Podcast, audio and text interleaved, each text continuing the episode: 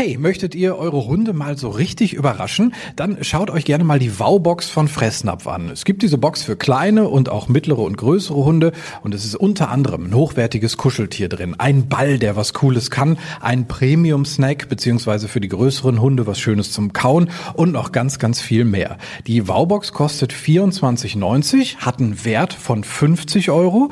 Die Box kommt alle zwei Monate. Die nächste Wow-Box wird im Februar verschickt. Es ist aber keine Abo-Falle oder sowas. Ihr könnt jederzeit im Kundenportal oder ganz einfach per Mail kündigen. Ich verlinke euch die Wowbox in den Show. Ihr findet die Box aber auch, wenn ihr nach Fressnapf und Wowbox sucht. Werdet Teil der Box-Familie. Wenn ihr euch zum Beispiel für den Newsletter anmeldet, gibt es 10% Rabatt.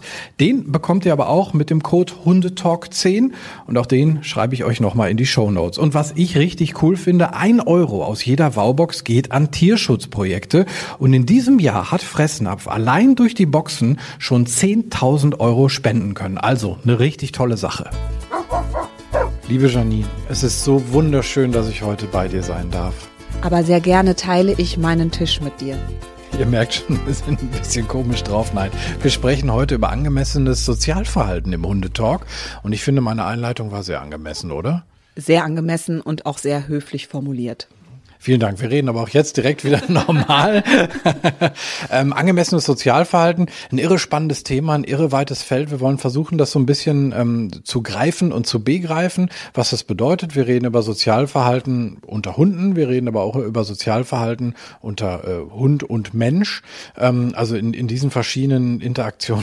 Gerade hypnotisiert von Samu, der wirklich aussieht wie ein wie eine Statue und mich äh, ich habe ein bisschen der möchte ein bisschen, ein Mikro haben. Ich glaube, möchte, er, glaub, denkt, er denkt, das Mikro ist ein Ball oder so. Auf jeden Fall hat er einen sehr bohrenden Blick. Naja, okay. Ähm, genau, er legt sich gleich aber bestimmt auch brav hin und zeigt damit angemessenes Sozialverhalten, damit ich mich nicht so beobachtet fühle. Er hört einfach nur interessiert zu. Das gehört ja auch mit zum angemessenen Sozialverhalten. Ne? Also, dass deine Worte auch, also das ist ja auch wichtig, wenn du was sagst, willst du ja auch gehört werden. Das, das ist schön. Also gerade in so einem Podcast ist natürlich schön, wenn ich was sage, dass es dann auch gehört wird. Da freue ich mich drüber. Du hast vollkommen recht. Janine, lass uns einmal ähm, Sozialverhalten definieren. Wie würdest du das sehen? Was würdest du sagen? Was, was ist Sozialverhalten genau? Was gehört dazu?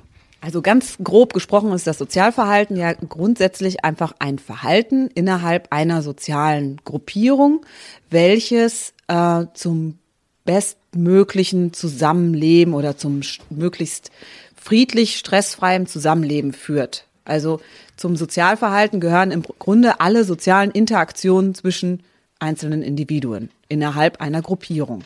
Und jetzt wollen wir versuchen, so ein bisschen die Frage auch zu klären, wie kommen wir dahin, dass alle Mitglieder in diesen Gruppierungen äh, ein, ein solches Sozialverhalten an den Tag legen, dass es auch ein, ich sag mal, ein harmonisches Miteinander wird.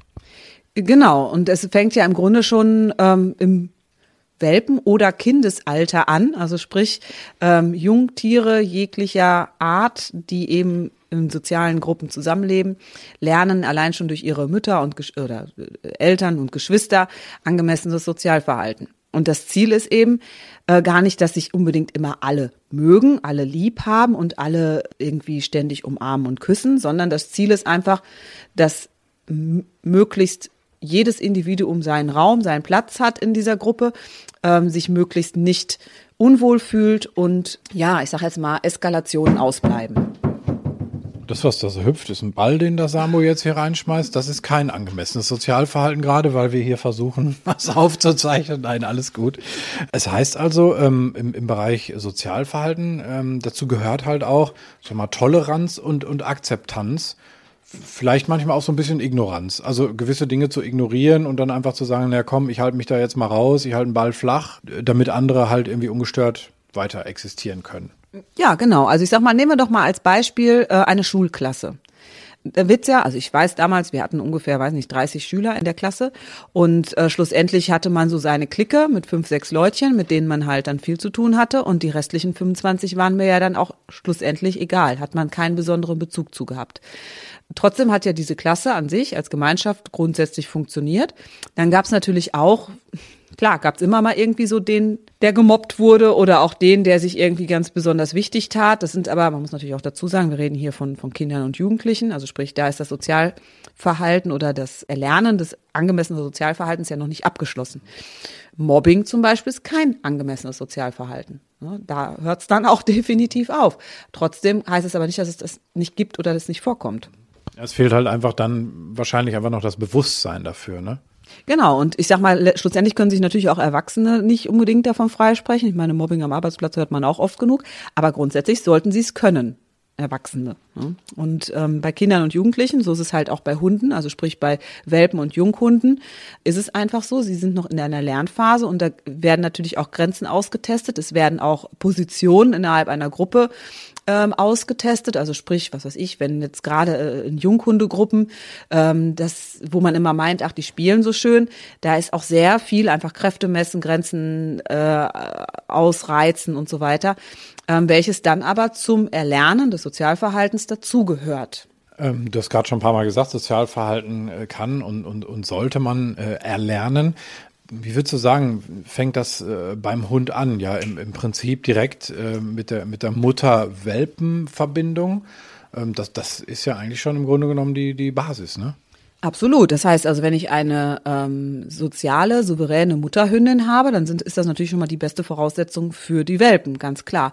Und es ist aber auch so, dass gewisse soziale Komponenten oder ähm, ähm, wie sagt man das, genetische Dispositionen auch durchaus ja schon vererbbar sind. Also grundsätzlich hat ja eine, eine Mutterhündin muss ja nicht lernen, ihren Nachwuchs zu versorgen. Das macht sie instinktiv. Das gehört natürlich auch zum Sozialverhalten dazu. Das heißt aber auch, dass der Welpe von vornherein lernt, versorgt zu werden und halt auch gewisse Liebkosungen und, und Fürsorge zu erfahren. Wenn ich zum Beispiel Welpen habe, die per Flasche aufgezogen wurde, wurden, ähm, dann habe ich unter Umständen halt ein verschobenes Sozialverhalten, weil die ja anders sozialisiert wurden, als es die Mutterhündin tut. Häufig hat man da zum Beispiel ähm, eine schlechtere ähm, Frustrationstoleranz, weil die Mutterhündin würde auch irgendwann mal ihren Welpen sagen, so jetzt reicht's, oder die äh, steht auch einfach auf und geht, ähm, während natürlich der Mensch, der die Flasche gibt, immer schön reinstopft, wenn der Welpe haben will. Welpen, die zum Beispiel einzeln äh, geboren wurden, also Einzelkinder, haben auch in aller Regel ein eine schlechter ist jetzt ein falscher Begriff, aber. Sei vorsichtig, ich bin Einzelkind. äh, ja, äh, anders. Eine andere Voraussetzung. ne? Aber zum Beispiel ist es ja auch gerade auch bei Menschenkindern, die ja nun häufig auch einzeln sind, also es kommt ja häufiger vor als jetzt bei Hunden. Ähm, deswegen macht es natürlich auch Sinn, die in Kindergärten zu stecken ne? und einfach mit anderen Kindern in Kontakt zu bringen. Naja, und, und bei Welpen ist es halt ähnlich. Ne? Also wenn die jetzt halt in einer Gruppe mit, was weiß ich, oder ein, ein Wurf von acht Welpen auf die Welt gekommen sind, dann haben sie halt einfach bessere Voraussetzungen, um einfach schon möglichst viel zu erleben. So, und wenn ich halt nur einen habe, was selten vorkommt, ähm, dann fehlen dem natürlich die ersten acht Wochen einfach diese Interaktion mit anderen Hunden. Und auch zum Beispiel, es gehört ja auch dazu, ähm, mal zu gewinnen. Wie heißt es so schön? Mal gewinnen, Nee, mal gewinnen die einen und mal verlieren die anderen. Nee, wie war das denn? Da gibt's doch mal ist man der Hund und mal ist man der Baum. So in der Art, genau. Ne, also ähm, das gehört halt auch dazu. Es gehört halt auch dazu, mal einzustecken, aber auch durchaus zu wissen, was kann ich und wo kann ich mich auch durchaus mal behaupten. Ne?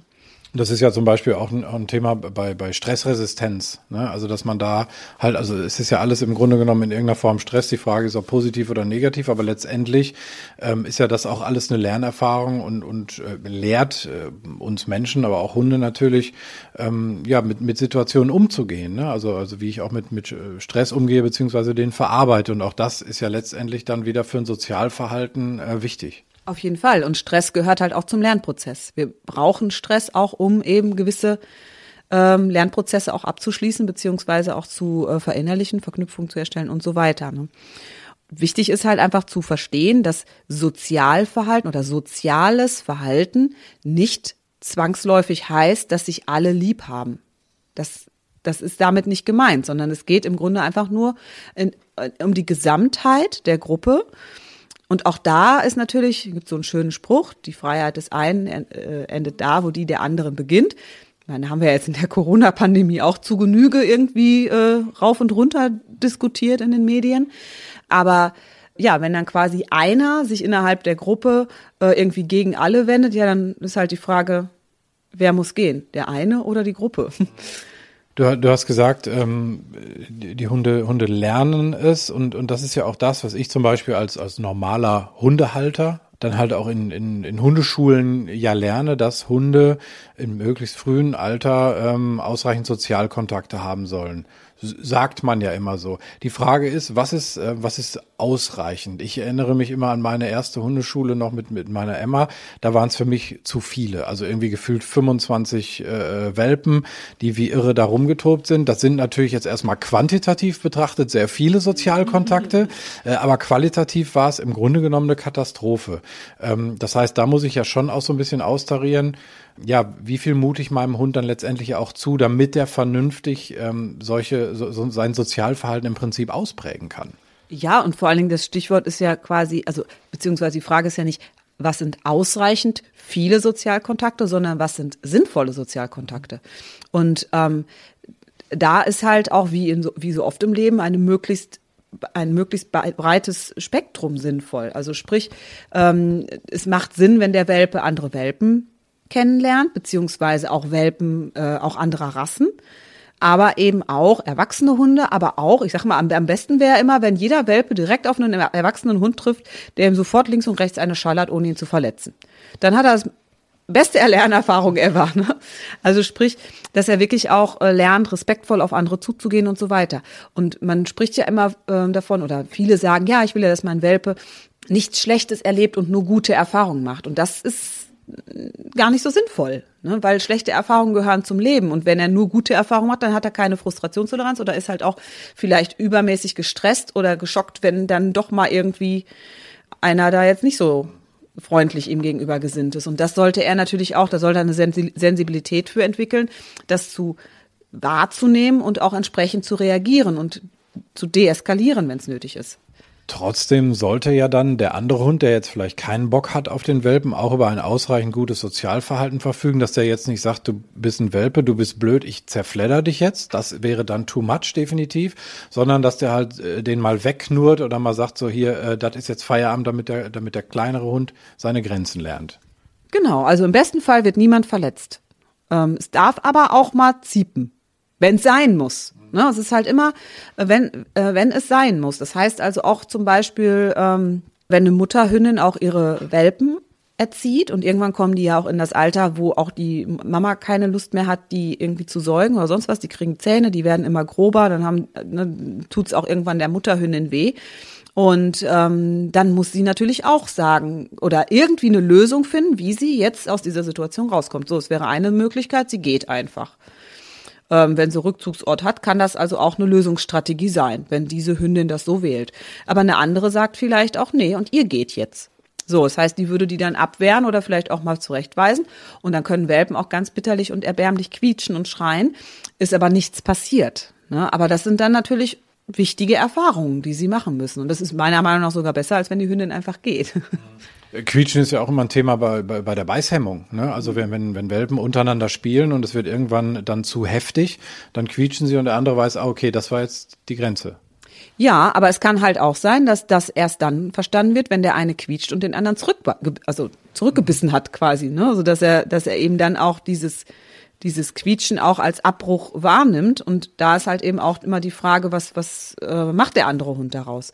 Wie gesagt, wir haben natürlich da auch ganz viele genetische Komponenten. Also es gibt halt Hunderassen, die sind von ihrer, von ihrem Grundwesen, ähm, ich sage jetzt mal in Anführungsstrichen, sozialer als andere. Also friedlicher, freundlicher. Was weiß ich, ein Golden Retriever ist halt von seinem Grundsozialverhalten in aller Regel friedlicher als vielleicht ein Jagdterrier ist aber auch einfach eine ganz andere, ganz andere, ganz anderer Zuchthintergrund. Ne? Dann kommen wir mal zu Sozialverhalten so im Alltag. Das ist ja äh, ganz interessant und meistens spielt die Komponente Mensch da eine große Rolle. Äh, Klassiker ist ja immer, ähm, ach, äh, darf der mal Hallo sagen? So, das ist ja, glaube ich, immer so der, ich weiß nicht, so ein, so ein, so ein, so ein seltsames, so ein seltsamer Wunsch des Menschen, so jetzt habt ihr mal Sozialverhalten und sagt euch lieb Hallo. Ich habe immer so das Bild im Kopf, die geben sich jetzt die Foto und sagen, ach, wie geht's dir? Aber das ist natürlich was, was eine ganz blöde Situation sein kann, auch für Hunde, ne? Ja, und vor allen Dingen ist auch da natürlich wieder das Sozialverhalten des Menschen gefragt. Sprich, er kann ja fragen, darf mein Hund mal Hallo sagen? Wenn der andere aber sagt Nein, dann muss er das auch akzeptieren. Ne? Und das Problem ist halt, dass wir Menschen natürlich immer so ein Wunschbild im Kopf haben. Wir wollen dann, dass die mal Hallo sagen und dass die vielleicht miteinander spielen. Und das ähm, ist dann für uns gutes Sozialverhalten.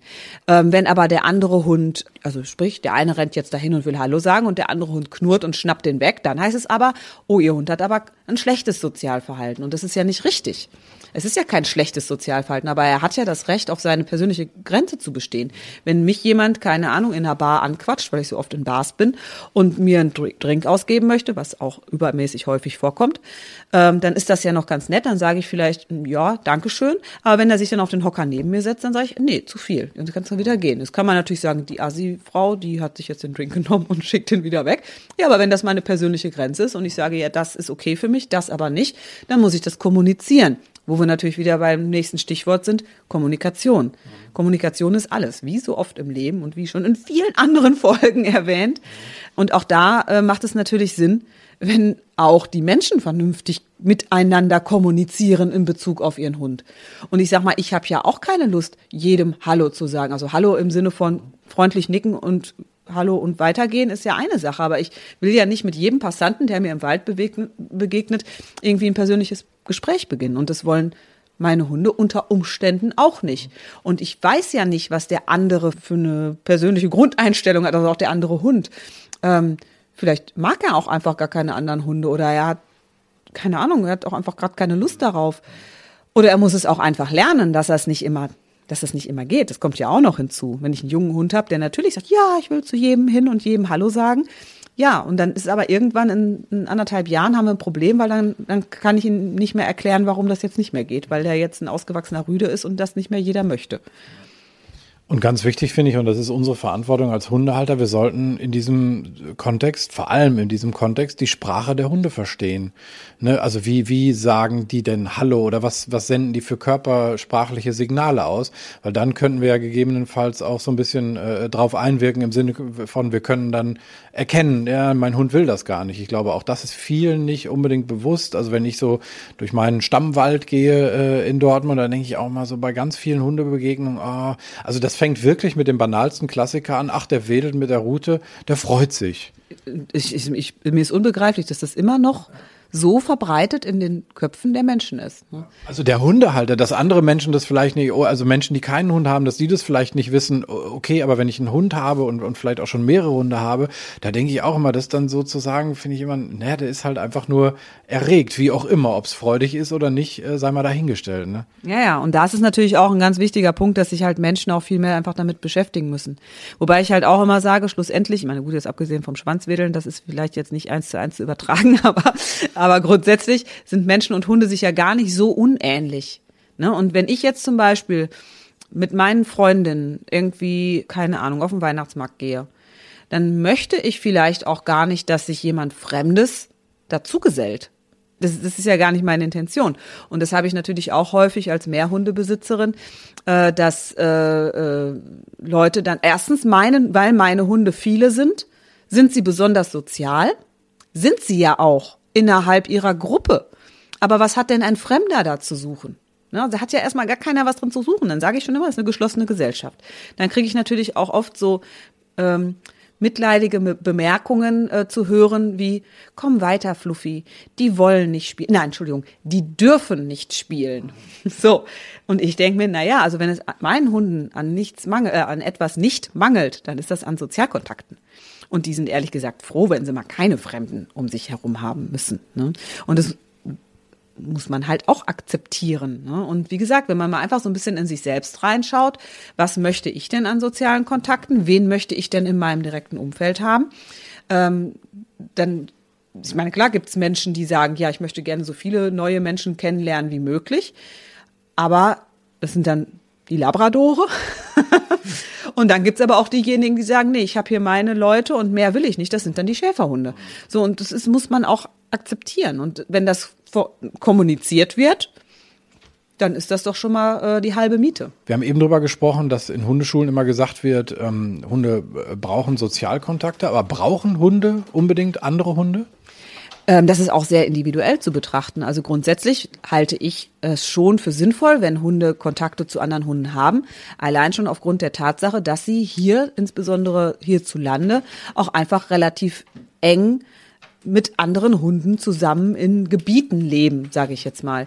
Ähm, also vielleicht nicht unbedingt im gleichen Haushalt, aber dann hat der Nachbar wieder einen und im übernächsten Haus wohnt auch einer und beim Spazierengehen treffe ich immer Nachbars Waldi und so weiter. Das heißt also, ähm, Hunde kommen halt einfach vor und dann macht es natürlich auch Sinn. Da haben wir den Ball wieder. Das ist schon assi, ne?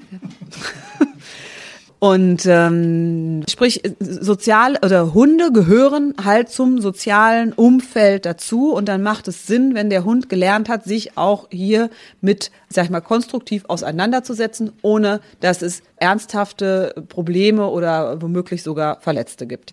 Wenn ich natürlich als Almöhi irgendwo im, tief in den Alpen mit meinem Bernardiner Josef lebe und da kommen alle sechs Monate mal drei Wanderer mit einem Collie vorbei, dann ist das vielleicht nicht so wichtig, weil das kommt einfach nicht vor. Grundsätzlich brauchen Hunde soziale Kontakte. Das ja. Also es sind keine, also ein Hund jetzt irgendwie 24 Stunden in einen Zwinger zu packen und dem ab und zu mal irgendwie über eine Futterluke Futter reinzuwerfen, dann wird er sozial verkümmern. Das definitiv. Aber äh, er kann auch durchaus mit seinem Menschen glücklich sein. Nur wir haben ja hier einfach das Problem, ja, wenn mein Hund keine anderen Hunde mag, dann wird unter Umständen jeder Spaziergang zu einem Spießrutenlauf. Und das ist halt Mist. Ne? Und wenn er natürlich, äh, äh, sag ich jetzt mal, wenn er sich einfach gar nicht für andere Hunde interessiert, und die gibt es ja auch, habe ich auch schon oft genug erlebt. Meine Joy war auch so ein Hund. Also wenn die die Wahl gehabt hätte, dann hätte die auch einfach mit mir alleine leben können oder mit Menschen. Aber die hätte keine Hunde gebraucht. Aber sie lebte ja nun mal mit Hunden. Und sie kam auch gut mit Hunden zurecht. Ne? Aber sie war zum Beispiel auch kein Hund, der mit anderen Hunden gespielt hat. Ne, selbst als Welpe war die da schon relativ schnell, dass sie sich sehr an den Menschen orientiert hat und einfach andere Hunde ihr ziemlich egal waren. Und wenn sie jetzt die Wahl gehabt hätte, hätte sie die einfach alle wegignoriert. Ich glaube, wir haben schon äh, gelernt mittlerweile, dass der Mensch eine ziemlich große Rolle bei all diesen Geschichten spielt, weil er erstens Sozialpartner des Hundes ist, also auch da gibt es natürlich eine Interaktion, aber weil auch er derjenige ist, ähm, der Mensch, der eben das Sozialverhalten der Hunde beurteilt mhm. und oft aber auch vielleicht falsch beurteilt oder ähm, ja gar nicht so weiß, was da jetzt gerade abläuft. Kann man das so zusammenfassen? Ja, schon. Ne? Also ich sag mal, man muss natürlich auch dazu sagen, ich, man kann ja auch gar nicht von jedem äh, Hundehalter erwarten, dass er sich jetzt so intensiv in dieses Thema äh, reinbegibt, dass er alle Eventualitäten gut beurteilen kann.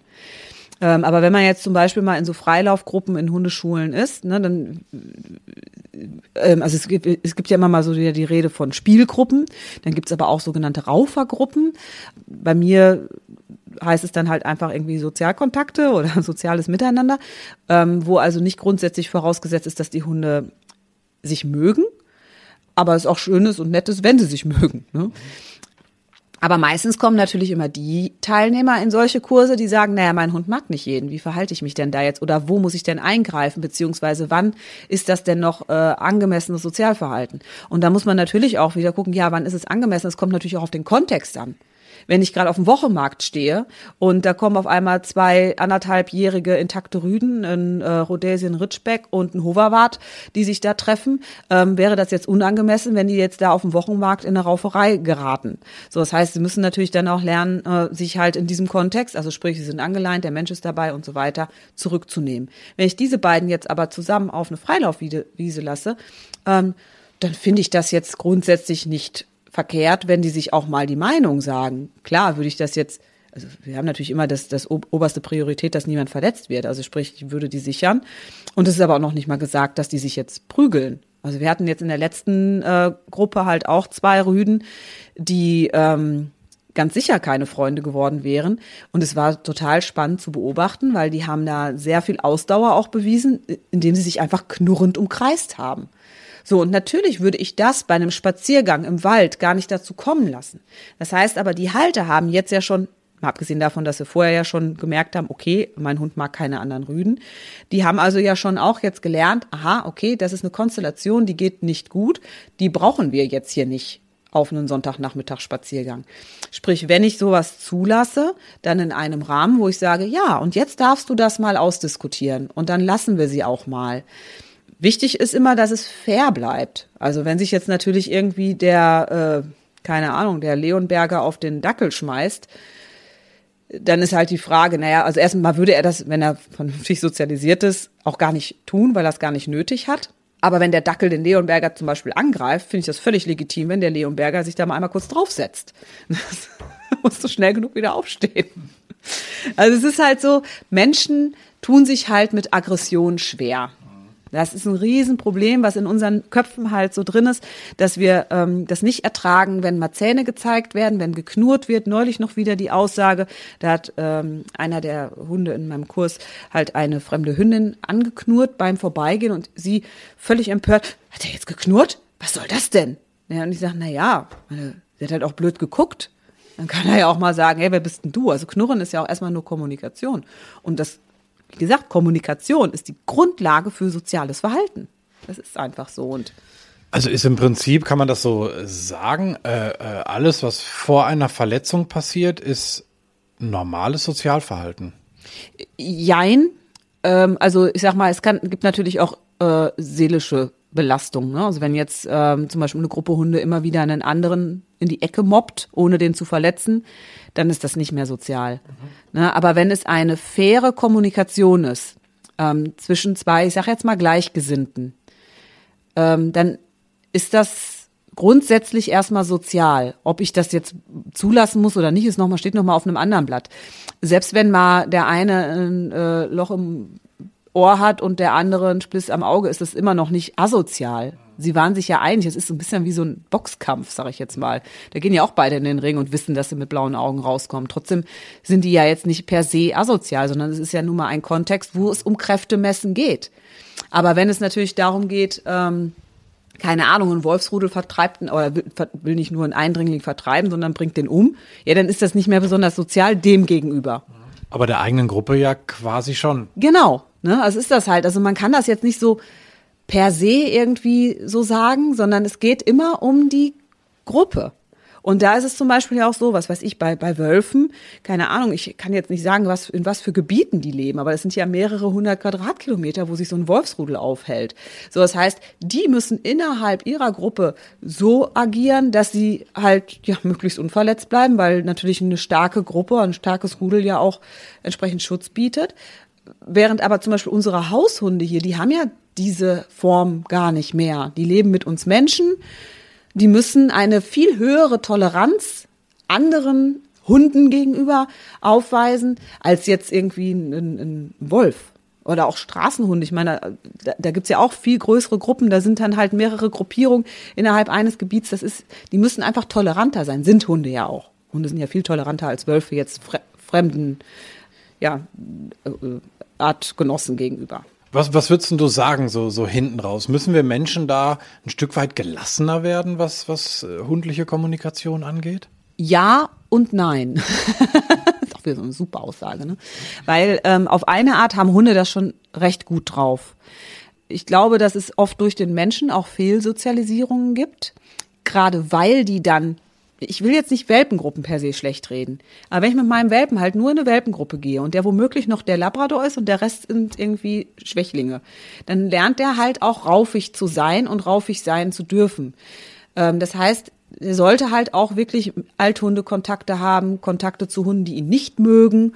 Auch durchaus mal einen, der ihn vielleicht mal kurz aufs Kreuz legt. Das wäre optimal. Ich meine, jetzt muss ich nicht unbedingt losziehen und jemanden dafür suchen, aber es ist, gehört auch dazu, weil Hunde haben das in der Regel schon sehr gut drauf. Aber ich muss natürlich auch mein Gegenüber und also auch den Halter meines des, des anderen Hundes auch respektieren, weil ich möchte nicht. Ich möchte weder dass meine Hunde fremde Hunde erziehen müssen, es sei denn, es ist hier im Rahmen der Pension oder der Hundeschule so gewünscht, äh, noch möchte ich, dass meine Hunde von anderen Hunden, die wir nicht kennen, in irgendeiner Weise begrenzt oder eingeschränkt werden. Das heißt, ich sage jetzt mal, ne, ich habe ja nun jetzt hier selber irgendwie fünf Hunde hier rumliegen und es ist für mich völlig okay, wenn die sich mal kurz anfauchen oder wenn der Spooky dem Samu mal kurz ein bisschen Fell rausrupft. Ob er das jetzt macht oder ich, ist ja dann auch egal. Oder ob sie auf dem Teppich liegt. Aber ich möchte natürlich nicht, dass die sich beißen. Und das würde ich auch nicht tolerieren oder würde ich auch gegen äh, reingrätschen, ne, wenn es so wäre. Ich weiß, dass Mary zum Beispiel, als, als sie jünger war, sich mal irgendwann den Taylor mal so so ein bisschen zur Brust genommen hat, da hat die direkt auch einen mega Anschiss kassiert, weil äh, was soll er denn machen? Der wiegt 9,5 Kilo und sie 30. Also er hat ja auch gar keine Schnitte und da ging es ja auch einfach nur so ein bisschen um Machtdemonstration. Was für Jugendliche aber auch üblich ist. Heißt aber ja nicht, dass ich das tolerieren muss, weil ich will das ja nicht fördern. Ich will, die müssen die Erfahrung sammeln, aber müssen auch mit den Konsequenzen leben. Ich glaube, das ist ein ganz gutes Schlusswort tatsächlich. Ähm, das, äh, also Schlusswörter hast du drauf wie keine andere, definitiv. Nee, das, äh, das fand ich wirklich nochmal eine sehr, sehr äh, gute Zusammenfassung und das gibt mir eigentlich auch so ein gutes Gefühl, was wir so darunter verstehen unter dem Stichwort Sozialverhalten und auch, ähm, ich sag mal ja, so ein soziales Zusammenleben. Das ist vielleicht sogar doppelt gemoppelt, aber im Grunde genommen wollen wir ja das. Und ähm, ja, eigentlich ist der Weg dahin, ich sag mal, ja, Toleranz und Respekt. Ne? Und das gilt für uns Menschen, vor allen Dingen auch für uns Hundehalter untereinander äh, auch, weil dann, wenn wir tolerant und, und respektvoll miteinander umgehen, vermeiden wir halt einfach die eine oder andere bescheidene Situation. Genau. Und wenn wir das dann noch ordentlich kommunizieren, dann haben wir es doch geschafft. Hör mal, es war wieder so sozial mit dir. Ich danke dir. Sehr gerne. Möchtest du noch eine Weintraube? Ach, so schön. Danke, danke. Teile ich gern mit dir.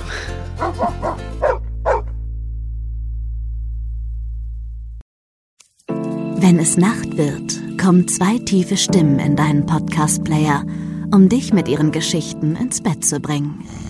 Rote Bar ist dein Einschlaf-Podcast zum Einkuscheln und Wegschlummern. Ich hatte mal eine Freundin, wenn wir zusammen im Urlaub waren, dann ging sie in den Pool und dann guckte sie mich an. Oh, ich habe schon gemacht.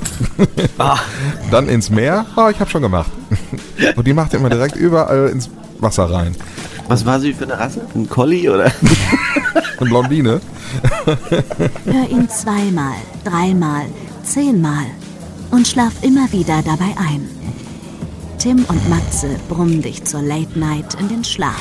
Was hältst du so von dickeren Bettdecken? Ich bin sowieso ein kleines Heizkraftwerk im Bett. Ist wirklich so. Ich entwickle wahnsinnige Hitze nachts. Ich schwitze Ja. auch oftmals sehr viel. Na, wenn jemand an mir klebt, das Ach, kann wenn man ich so nicht zu leiden. zweit, kannst du nicht haben. Ja, zu zweit schon, aber bitte, bitte ein bisschen Abstand halten. Also so einschlafen ist okay, aber dann bitte irgendwann lösen und in seinen Bereich rüberrollen. Ich schlafe besser, wenn ich zu zweit schlafe. Ich glaube, es ist Gewohnheit. Das kann sein. Ich glaube, wenn man sich ein halbes Jahr hinter seinen Chef legen würde, dann würde man den von heute auf morgen vermissen. Das ist so ein bisschen wie das Stockholm-Syndrom. Kennst du das? Wenn der Entführer von einem lässt, dann vermisst man den. Schöne Träume mit Rote Bar Podcast, dem entspanntesten Podcast in Deutschland.